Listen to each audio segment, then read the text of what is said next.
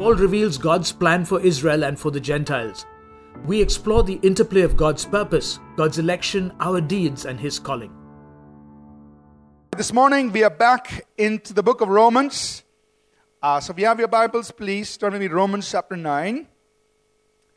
And uh, like last Sunday, uh, the Sunday before last, uh, we are going to do a quick overview of three chapters Romans 9, 10, and 11. So we're not going to read every verse and explain that, uh, but I want to just share with us the gist of these three chapters Romans 9, 10, 11. I'd encourage you, please, to uh, make use of the sermon notes that, that is up on the website. Those of you really like to study the word, it's, uh, it's available for you. You can take the sermon notes, and in the sermon notes, there are, there's much more detail.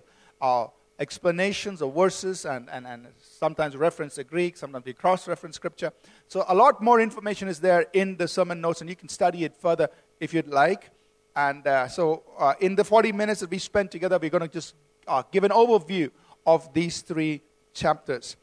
But let's just recap uh, very quickly uh, the past few lessons we've covered in the book of Romans, and uh, then we will pick this up and go forward. So, Romans is, is Paul's uh, eh, presentation of the gospel of Jesus Christ, explaining to us the good news of Jesus. Uh, in chapter 1, after his introduction, he uh, mentions to us how God has revealed himself to us in creation. And then he talks, starts talking about the depravity of man, how man has sinned and gone away from God in Romans 1. Romans 2, he brings out the fact that none of that we cannot save ourselves by our works. None of us can be saved by our works, by the works of the law. Then in chapter 3, he says, Therefore, since we have all fallen short uh, of the glory of God, all of us stand judged and condemned before God. Romans chapter 3. And then in the middle of chapter 3, Romans 3:22, he begins to tell us, look, but God has saved us freely by his grace. By his grace. He saved us, each one of us. Then he begins to present the, the good news, justification by faith, that we could be saved simply by faith in the Lord Jesus Christ. Romans chapter 4, he highlights the fact that righteousness is a gift given to us by God in response to our faith. And this was even from the Old Testament, from the time of Abraham as well. Abraham believed God, and God declared him righteous. So this is not something new, but it was right from that time that God would declare people righteous in response to their faith alone. Romans chapter 4. Romans chapter 5, he brings us in saying, Look, now that we have been justified freely by the grace of God, we have peace with God through our Lord Jesus Christ. And then he contrasts Adam and Christ. Through one man, Adam, sin came into this world, sin passed on everybody, all have sinned, and death passed on everybody. And so Adam puts us under sin and death. But in Christ, we receive abundance of grace and the gift of righteousness. And in Christ, we reign in life. So Adam put us under, Jesus brings us over. Let's say that. Adam put us under, Jesus brings us over. So in Christ, we have authority or we rule over everything Adam put us under. Amen? In Christ. And so we live out of our life and our identity in Jesus Christ, not from Adam. First Adam, Jesus was called the last Adam. That means Adam's race ends to everyone who is in Christ. Adam was called the first man, Jesus was the second man. Only two men who've lived on the earth first man, second man. So you and I are off the second man. We are born of God. We have the life and the nature of God. That's Romans 5. Romans 6, 7, and 8, he tells us how we overcome sin. In Romans 6, God has broken the power of sin on the cross. Romans 7, yes, we have a battle in our flesh. Sin reigns in our body, in our flesh.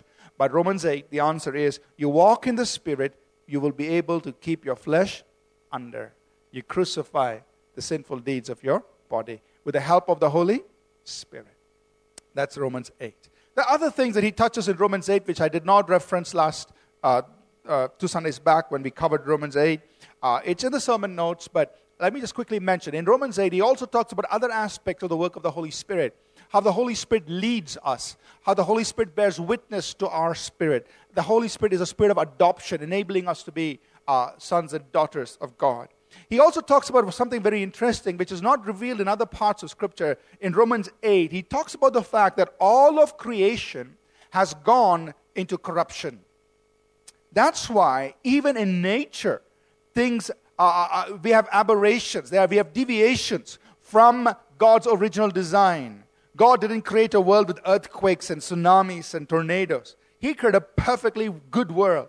But why are these things existing in our world? He explains it in Romans 8. He says, All of creation has been subject to corruption. God gave it up to the bondage of corruption. He gave it up knowing that one day He will redeem it back. So, in creation, we have deviations. We have people who are born with defects and abnormalities and all kinds of things. And Paul explains that in Romans 8. Why? Because all of creation has gone away into corruption. But God will redeem all of that. Amen? Then in Romans, the 8th chapter, Paul also brings out a very interesting thought. He for the first time, he talks about this. He says in Romans 8 that God foreknew he introduces this idea of God's foreknowledge, Romans 8 29. God foreknew. And he also introduces the idea of God's elect, God's chosen people, Romans 8 31, that we are God's elect, God's chosen people. Important that in Romans 8, because in Romans 9, 10, 11, he's going to talk more about it. So he has introduced that in Romans 8. Are you with me so far? Right? So introduce that. And then uh, Romans 8 ends so powerfully, so beautifully as he talks about the love of Christ that none, nobody, nothing can separate us from. It says, no, nothing on earth or none of the angelic beings can separate us from the love that God has for us in Christ Jesus. God loves us, nothing can separate us. Therefore, we are more than conquerors. And so we are going to overcome anything and everything because God's backing us up. He loves us inseparably. Nothing can separate us from His love. Right? So now, Having said all this, the next point of interest, or the next issue that Paul begins to address, which he does in chapters 9, 10, and 11, is what about the Jews? Now that the gospel is announced and all the Gentiles can come in and believe in Jesus Christ, receive righteousness by faith, what about the Jews? They are stuck with the law. Hey, we are enjoying we're saved by grace. But all of them, they have the law. What about them? What is God's plan for them? Uh, has God given up on them? Or is God going to do something with them? So that he addresses in chapters 9, 10, and 11. So we'll begin with the answer. The answer Paul presents to us basically is that no, God has not given up on the Jewish people. But he has a plan that he is unfolding. He says, you know, oh, he, this is in Romans 11, the conclusion part. He says, oh, the depth of the riches of the wisdom of God. How unsearchable are his ways.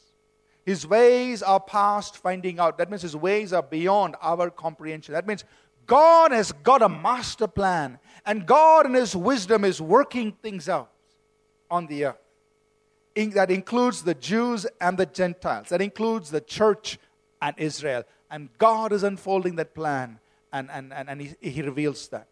So, in essence, what he says is that God has still, God still has a chosen people, a, a remnant, a small group of people among the Jews who have responded to the gospel, like example the Apostle Paul himself. But they have stumbled upon Christ. They, they can't connect with Christ. Christ has become a stumbling block. And at this point of time, what God has done is He's opened up the gospel to the entire world. And He's gathering the Gentiles in.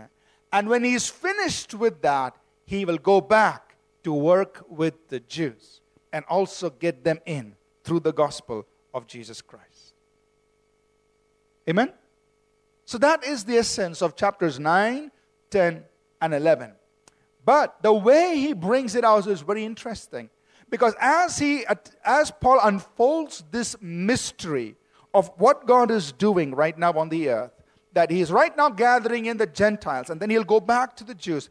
As Paul unfolds this mystery, he also begins to touch upon certain a, a major truth, which is election or God's choosing. That means God chose each person ahead of time.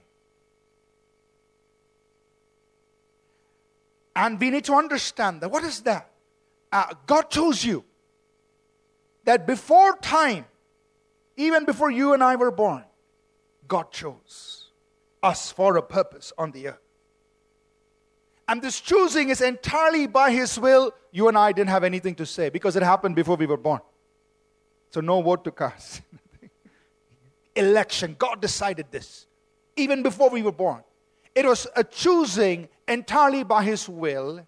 It was His sovereign will that chose each person for a purpose, and it was a choosing by grace, meaning just His favor on your life.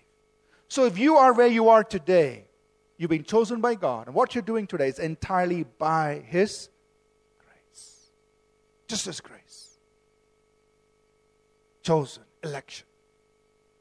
But as He unfolds this truth, there is the other side to this whole thing about election, which is our response to what God does in our lives. And we're going to talk about that. Right? So, a very important truth that comes out in uh, Romans 9, 10, and 11 is this whole thing about God's foreknowledge, God foreseeing in and decide or, pre, or predetermining or choosing you for a purpose by His will, by His grace. And then He invites you and me into that. We'll talk about it as we go through. You with me so far? Right? Let's start off with Romans chapter 9. And I'm not going to go through in detail. I'm just going to just uh, uh, touch upon the main things, and you, uh, uh you will see how, uh, you know, in the notes it's explained. So, Romans 9, verses 1 to 5, Paul essentially says, it describes his heart. He says, You know, I, I love the Jewish people. I love them. I'm so much in grief because I want them to be saved. One thing to take about from that is how troubled is your heart about lost souls?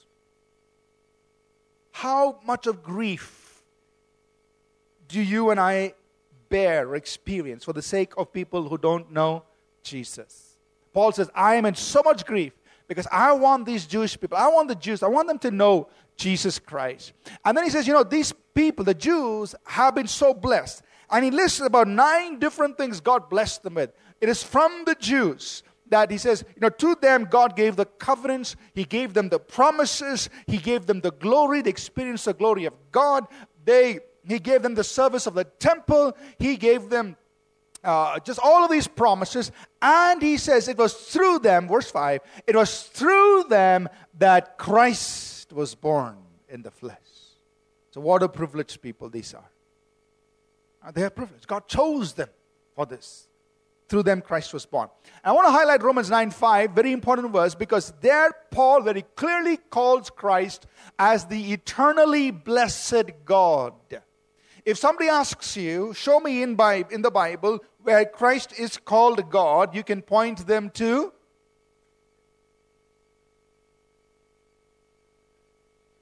Romans 9 5. Okay, it's not the only place, but a very important place. The Apostle Paul calls Christ as the eternally blessed God. So don't nobody can argue. Hey, he says right there, he is the eternally blessed God.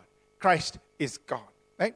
So as he goes forward, there from there, having shared his heart with him, he says, you know, so Romans 9, verse 6, you know, so, you know, God gave these people so much, but they haven't responded to the gospel. So is everything a waste? You know, verse, verse 6, he says, Is the word of God gone of no effect? I mean, hey, God did so much for them, but they're not responding. Is it all, is it all waste? And he says, No, because there is, there is a natural seed, but God is not, it's not just a natural seed, it's a spiritual seed. The children of promise, the people who are responding, they are the ones who will receive the promise and the blessing. They are the ones God is after. The spiritual seed are the people who are responding to the gospel. And then he brings us through this truth, Romans 9 10 to 13, that these people are the elect. They are the chosen ones. So, uh, in talking to us about that, look at verse 11, Romans 9 11. For the children, he's talking about Rebecca and her two twins, uh, Esau and Jacob. And he says, For the children not yet being born, nor having done any good or evil, that the purpose of God according to election might stand, not of works, but of him who calls. And then he talks to us about Esau and Jacob. So look at this. The purpose of God according to election. Election means God choosing people. Purpose. God is unfolding his purpose through people that he chooses. And then he points to Jacob and Esau. Let's try to understand that. Are you with me so far? Right? So he says, Look, Rebecca had the children in her womb before they were even born, before they even knew uh, what is good and bad, before they made anything, any choice. God already said, The older will serve the younger. He already said it. He already said that Esau, the older, will serve the younger Jacob. And he says, This is God's, the purpose of God according to election. That means God is unfolding his purpose through election, through his choice. But let's understand that and then we'll explain you know, the questions around it. So God already foreknew. And he said, before even they were born, this is what they're going to do. Already said it. And then later on, after they live their life, Malachi comes. Malachi 1 says, Jacob I have loved, Esau I have. And then he goes on. Hey, but isn't God being unfair? So, Romans 9 14 through 18. Verse 14. What shall we say then? Is there unrighteousness with God? Certainly or not. He says, hey, is God, isn't God being unfair like this? That he would choose somebody even before they're born and say that my purpose is going to be released through them? Isn't God being unfair? He says, certainly not. No. So let's try to understand Jacob and Esau, and then we come to other things that he refers to.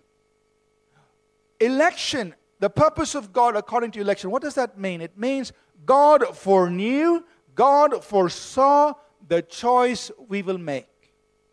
God's foreknowledge is not a predetermining of your choice, it is a foreknowledge of your.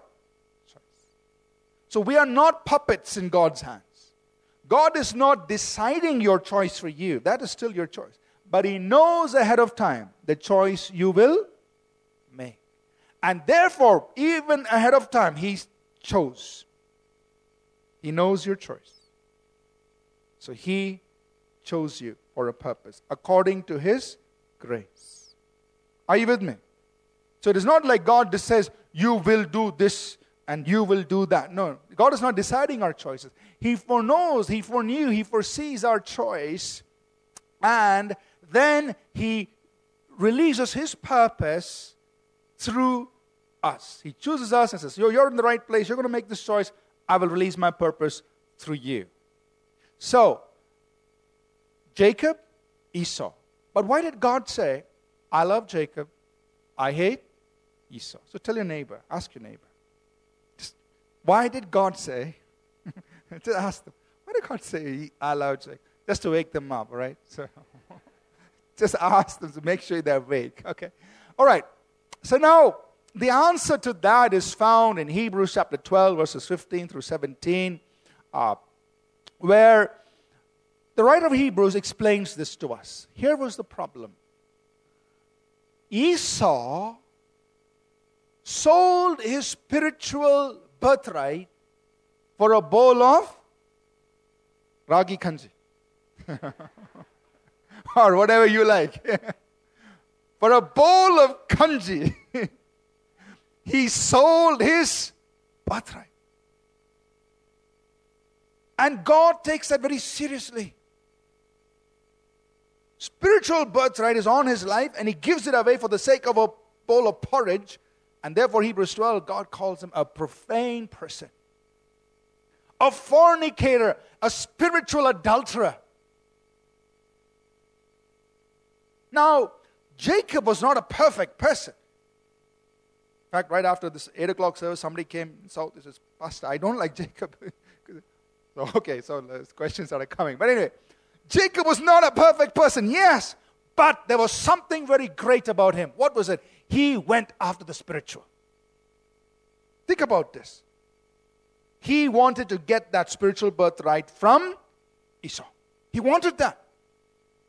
And also, another instance in his life in Genesis 32, by this time, he's happily married, not like those young boys who are still trying to figure out marriage, but he's happily married. He's got two wives, he's got huge cattle, all these things, and he's on his way back home.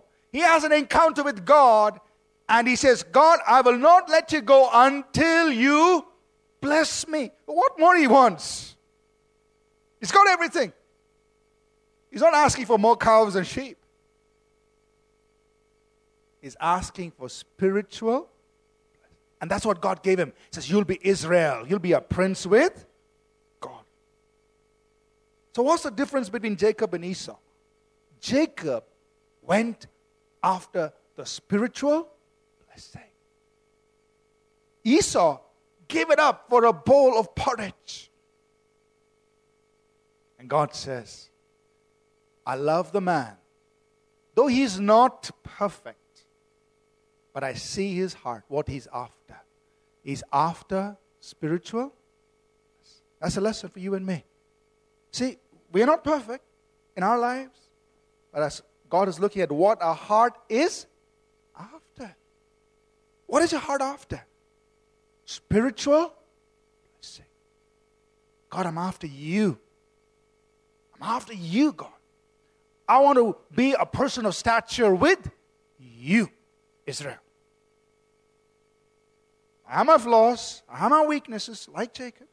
But God says, Jacob, I have loved. He loves people who are after the things of his heart. But person like Esau, who's willing to give up what is spiritual for the sake of a bowl of porridge, God looks at that person and says he's a profane person, a fornicator, somebody who spiritually he's, he's committed adultery spiritually. He's rejected the good things of God for the sake of something temporal. Are you with me? But God foreknew the choice. And so he chose Jacob. Jacob. And the purpose of God through choosing. So the purpose of God which could have unfolded through Esau, now was going to unfold through Jacob. So this person in the south was asking me this question. I gave an example. I said, Look, take my, my life, take your life. God has a purpose. He has chosen you, He has a purpose that He wants to unfold through you. But if I or you, like Esau, walk away from it, God will release that purpose through somebody else. In fact, that would have already planned. They'd already known, Ashish fellow, for a bowl of kanji, he will go away. so I will choose somebody else. That person's already in line. God for foreknew. Purpose of God according to election is already in motion. Is there? Because God foreknew, foreknows, foresees our choice, our decision. Then, in the same passage, he brings about another person called Pharaoh. He says, But think about Pharaoh. And this is sometimes startling because he says, God hardened Pharaoh's heart and then he dumped judgment on him.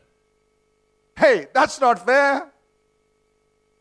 Because, first of all, you're hardening his heart because you want to show your power and your glory. You harden his heart and say, Take it, boy. And you dump judgment on him. What about that? Is that fair? That God chose him to become a vessel of wrath when they others who are become vessels of mercy? So he mentions this. Uh, this is in Romans 9 14 through 18, in case you lost me somewhere. Romans 9 14 through 18. You know, what about Pharaoh? So he says, Look, God will have mercy on whom He wants to have mercy. He will have compassion on whom He wants to have compassion. God shows mercy and compassion. He extends mercy and compassion to everybody, but yet you end up having people like Pharaoh. What about them? He explains this in verses 19 to 24.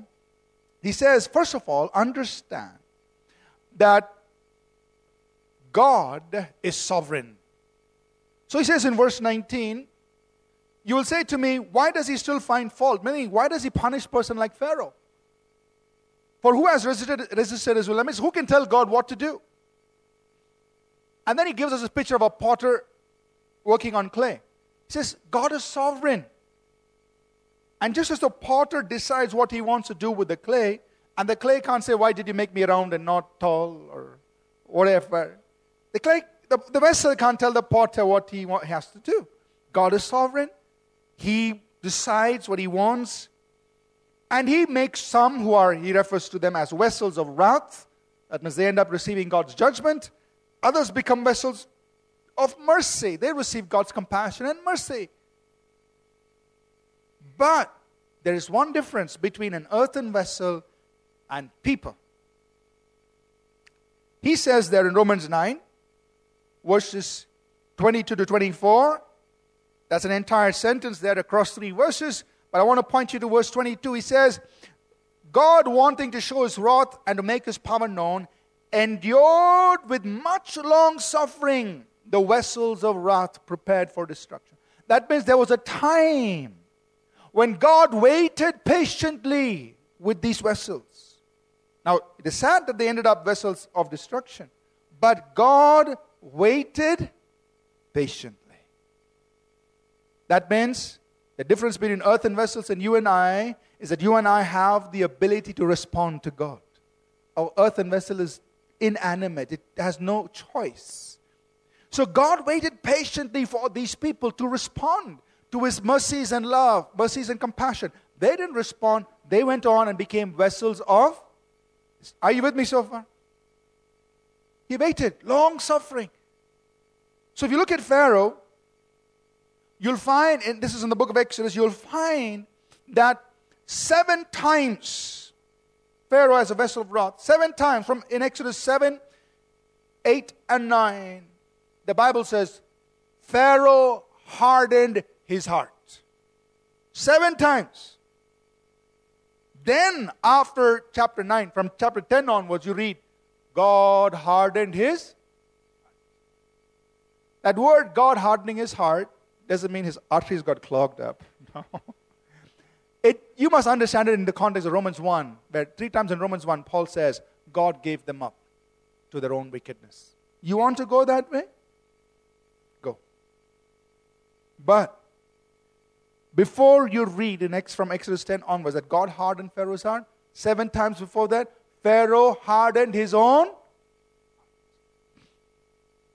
So God was long suffering but he was hardening his heart. That means he was becoming insensitive to God, unresponsive to God. Moses would come and do everything.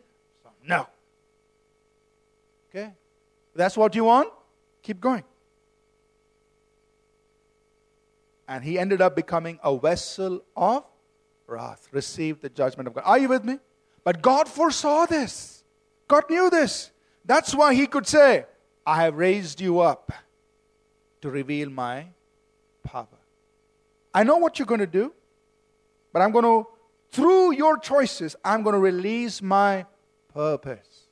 I will release my power, will show forth my power and glory amongst the people. So that's how Paul unfolds this election to us. And then he talks about, then he goes back to the Jewish people. So even for the Jewish people, they were the elect of God. God chose them. God gave them all of these wonderful blessings of the covenant, of the promises, of the glory, of the temple, uh, the fathers came from them, even Christ came from them. He blessed them with all this, but the prophets have already foretold. Hosea and Isaiah already foretold. This is in 25 to 29. They already foretold that these people will reject the gospel, and the gospel will go to the Gentiles. So God's purpose was already announced. These people, though they are the elect of God, they're going to reject it, and the gospel go, will go to the Gentiles. And then he says in Romans 9 30 to 33, he says, But the Gentiles, they are the ones who are enjoying righteousness by faith. But the Jews, they are refusing to receive it by faith. They want to get it only through the law, and so they are stumbling at the message of Jesus Christ. Because the Jews are insisting, I want to get it by the works of the law. But the Gentiles are happily receiving it by faith. And so the message of Christ has become a stumbling block. And he says, Isaiah already prophesied, Isaiah 28 16, I lay in Zion a chief cornerstone, and they will stumble upon it, they will fall, they, because they can't accept Christ and his salvation. Are you with me so far? So then he comes into chapter 10, and in chapter 10, uh, he, he continues to share his heart for the Jews. In verses 1 to 4, he says, You know, but I really want them to be saved. My heart's desire is for Israel to be saved. And, uh, you know, but they're ignorant of God's righteousness and they're going about seeking to establish their own righteousness. Uh, verse 3. And Christ actually is the end of the law, everyone who is saved uh, through faith. And then he begins to tell us about the righteousness that comes by faith. You know, he says, if you want to do it by the law, that's Romans 10, verse 5, if you want to do it by the law, then you have to keep the whole law. But righteousness by faith comes very simply like this you receive the word, you believe it in your heart, you confess it with your mouth, and you will be saved. So that's how simple it is. So contrast that to trying to keep the whole law.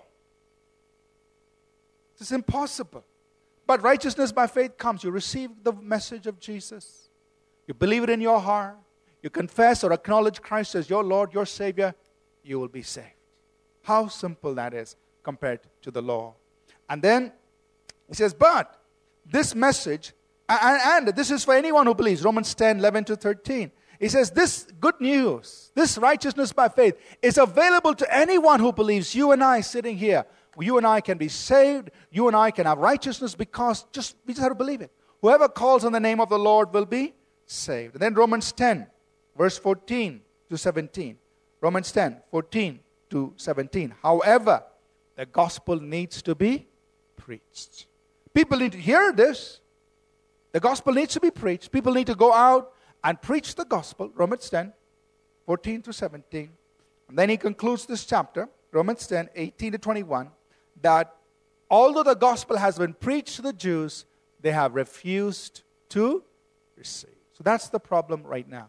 The message has gone to the Jews, but they have refused to receive. You with me so far? You tell your neighbor it's the last chapter. See, they'll wake up, Romans. Let's go to Romans 11. So, now, what happens? Romans 11, verses 1 through 6. He says, verse 1 Has God cast away his people? So now he's asking that main question. So, what about the Jews? The gospel has gone to them, they've rejected it. So, has God forsaken the Jews? Verse 1 Certainly not. Tell your neighbor, certainly not. See, God has not forsaken the Jewish people, He has not abandoned the nation of Israel. But Paul says, and he points to himself as an example. He says, like me, like Paul, he says uh, uh, that God has a remnant. This is in verse 5 and 6. He says, Even so, then, at this present time, verse 5, there is a remnant according to the election of grace. So now he's continuing that thought of election that God has chosen some people by his grace, and it is purely by grace. He says, Look, God has a remnant. In verse 1, he has pointed to himself I, Paul, I'm a, I'm a, I'm a Hebrew, I'm of the tribe of Abraham. Like me, God has uh, chosen some of these Jewish people at this present time, and they have been chosen by grace. So when you put all these truths on election that we see in these three chapters, election is God's foreknowledge that happens before time. is choosing happens before time. It is purely out of His sovereign will. It is not based on our works. It is based purely on His grace, and we have no say in it. It's already done. That is God's foreknowledge. Election by grace. He foreknew and He chose uh, these people. Saying, Come into this. So, verse, verses 7 through 10. So what happened? Verse 7. The elect have obtained it, that is, the chosen ones, they've come into it, but the rest were blinded because God gave them a spirit of slumber. Now, interesting. Sometimes many of us have a spirit of in church. okay? But this is something different. So, what happened? The people who rejected the gospel. He tells two things have happened. First, they have come under a spirit of slumber, sleep, so that their eyes can't see, their ears can't hear, their hearts can't understand spiritual things. So this is a spirit of slumber. They've gone to sleep. They, they can't un- they're so oblivious to the spiritual things happening around them. They're under a spirit of slumber. Secondly, they receive judgment. It says they've become, um, uh, this is in verse uh, 9 and 10. Their own tables become a snare and a trap and a stumbling block, and the recompense comes to them, and they are unable to see. So, what has happened? These same people who have received the covenant, they're God's chosen people. But because they've rejected what God is giving them, they've come under a place where they are no longer able to recognize spiritual things. Secondly, they are come into a place of judgment. Their own table is turned against them. That's what's happening to them now. They're in a spirit of slumber, and things have turned against. Them. They're receiving the, the recompense of their own hands, their own works, and judgment has come upon them. So, verse 11 to 15. So he says, So have they stumbled, and is it the end of them? That means, are they going to be down forever? He says, No. God has a plan to get them back on their feet. This is verses 11 to 15. But now, temporarily, as they have stumbled, they've fallen and they've stumbled upon the message of Christ, what God is doing is this message of Christ is going out to the nations. And He's going to gather in the elect from the nations. And when all of the elect from the nations have come in, then God's going to go back to the Jews. And He's going to get them back in. And it is going to result in a great work done here on earth. so he says, if the stumbling of the Jews can result in such blessing to the Gentiles, imagine when the Jews themselves come to receive how much greater blessing the Gentiles will experience, is what he is saying.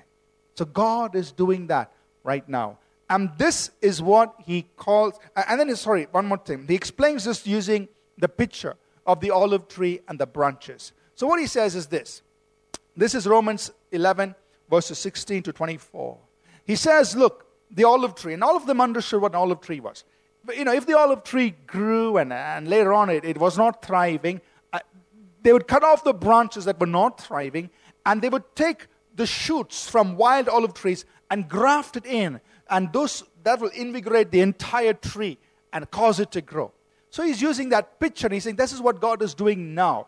The root and the tree, that's the Jewish people. They, that's the one with whom God started the work. But right now they have rejected the gospel, so he's cut, all, cut them off and he's grafting the Gentiles in, he's bringing them in. But at a later point, he's going to graft even these branches that respond, he's going to get them back also in to the olive tree. Are you with me? So he describes that in Romans chapter 11, verses 16 24. And then he says in verses 25 to 32, you know what? This is the mystery. Verse 25. Brethren, I don't want you to be ignorant of this mystery. This is a hidden secret. But I'm telling you God's secret right now, is what Paul is saying. This is God's secret. Temporarily, um, the Jews, he's working with a remnant who have been elected by God's uh, grace. He's working with them. Right now, he's gathering the elect from the nations, he's getting them in, and then he's going to come back and get the Jewish people in as well. Because all have been disobedient, but God is extending mercy to everyone who will believe. This is the mystery. And then he closes off with worship to God. In verses 33 to 36 is, Oh, the depth of the riches of the wisdom and knowledge of God. How unsearchable are his judgments, and his ways are beyond our understanding. This is how God is working. This is what he is doing right now. Amen? Now, I want to just say a few things here on how do you reconcile God's choosing and our decision. There are, these are two sides to the same coin. both sides are equally important. You see, somebody gives you a 2,000 rupee note with print only on one side. Would you receive it? They say it's genuine. Hey, but you need print on both. You know the coin. It's got to have both sides. And so on one side is God's election. On the other side is your decision, your choice. Both are important. And you'll find this in Scripture. On the one hand, the Bible says you and I have been chosen by God. Jesus said, You haven't chosen me, I've chosen you. So that's God's election. He knew ahead of time. And its purpose, according to his choice, is being released through us. But on the other hand, there are many scriptures, for example, 2 Peter 1:10, where it says, Be diligent to make your calling and election sure. Telling you and me as believers, you and I have to be diligent to make our calling, God's call on our lives, and our election, God's choosing on our lives, make it sure, make it firm, make it steadfast. Don't let it shake, don't let it go waste. That is our choice. Are you with me? So God's election means God foreknew, God foresaw, He knew the choice we will make, and therefore He said, through that person, by my grace, I will release this purpose. That's something to thank God for. God, I didn't deserve it. I just believed. That was the only thing he was looking for. Believed in the gospel. God said, I'll release this purpose through you. But on the other hand, we have to be careful to make our calling and election firm. That means don't go back on your choice. Don't go back on your believing in the Lord. That's something we do by our choice because we are beings who have a free will and we have the power of choice. Don't sell God's purpose that He intends to release through you. Don't sell it for a bowl of kanji. No. Go be like Jacob. God, I'm after the blessing. I'm after the purpose you have for my life which you foreknew. Even before I was born, you knew that the purpose of God, according to election, by grace, would be released through me on this earth. God knew that. But now don't go back on it. Amen? Let's stand to our feet, please. Call our worship team up. You can read much more in the sermon notes, please. You can get it off the website on the church app, and you can study these three chapters in detail. We'll come to Romans 12 next Sunday. So if you can read that before you come to church, that'll be great. Come to the service, it'll be great. Sovereign over us.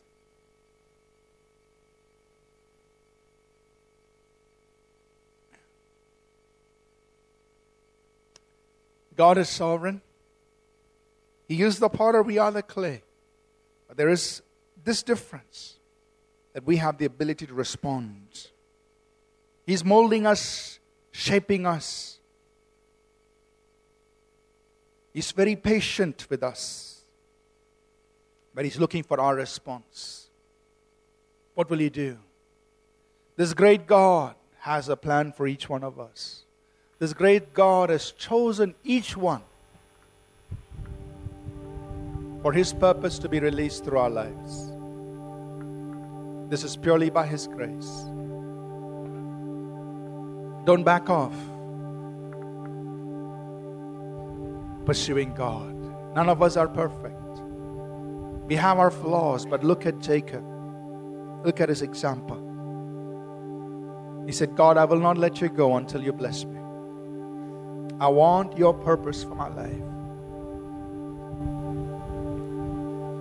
As you stand here this morning, would you pray that prayer? God has chosen you. He foreknew you. He saw you even before you and I were born. He saw us.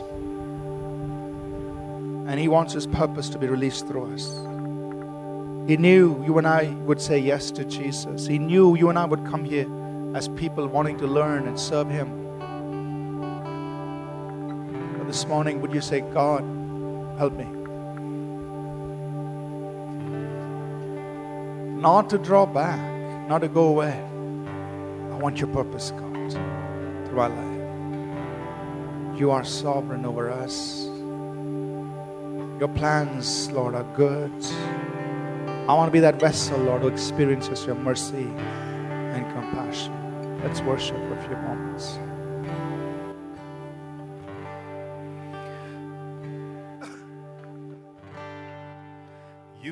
wisdom unimagined. Who could understand you?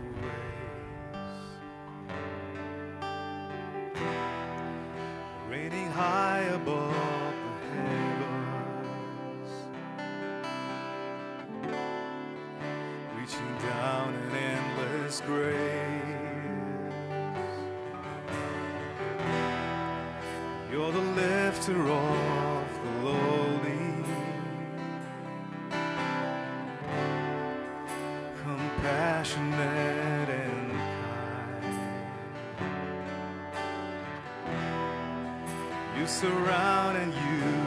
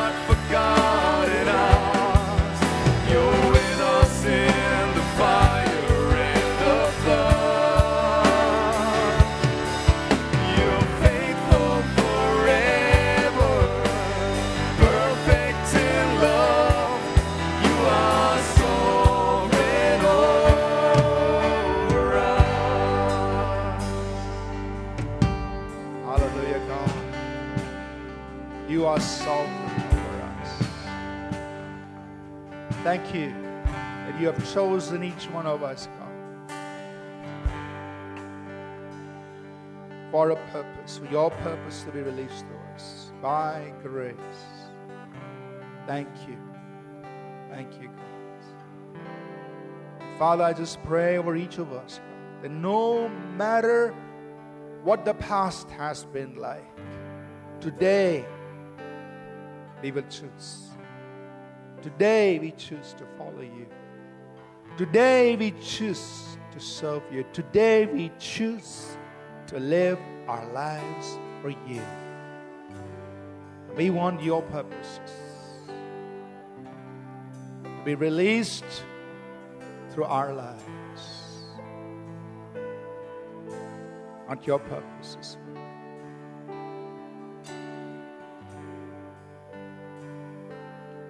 God, I thank you as we stay the course, you will make beautiful things happen. You are the healer, you are the deliverer, you are the redeemer, you are the restorer, you are the miracle worker, you are the provider, you are the God who turns our mourning into dancing. You are the God who turns our darkness into noonday. You are the God who puts off the garment, the, the spirit of heaviness, and you release a garment of praise. And so, Father, I thank you that through each one of us, as you unfold your purposes, we will see the goodness of God. We will see the greatness of your purpose being fulfilled and being released through us. We will see the blessings of God. Father, we determine today to stay the course. No turning back and no detours. We are staying the course because we know, God, you will unfold great things in each of our lives. Thank you the ways in which you work. Thank you.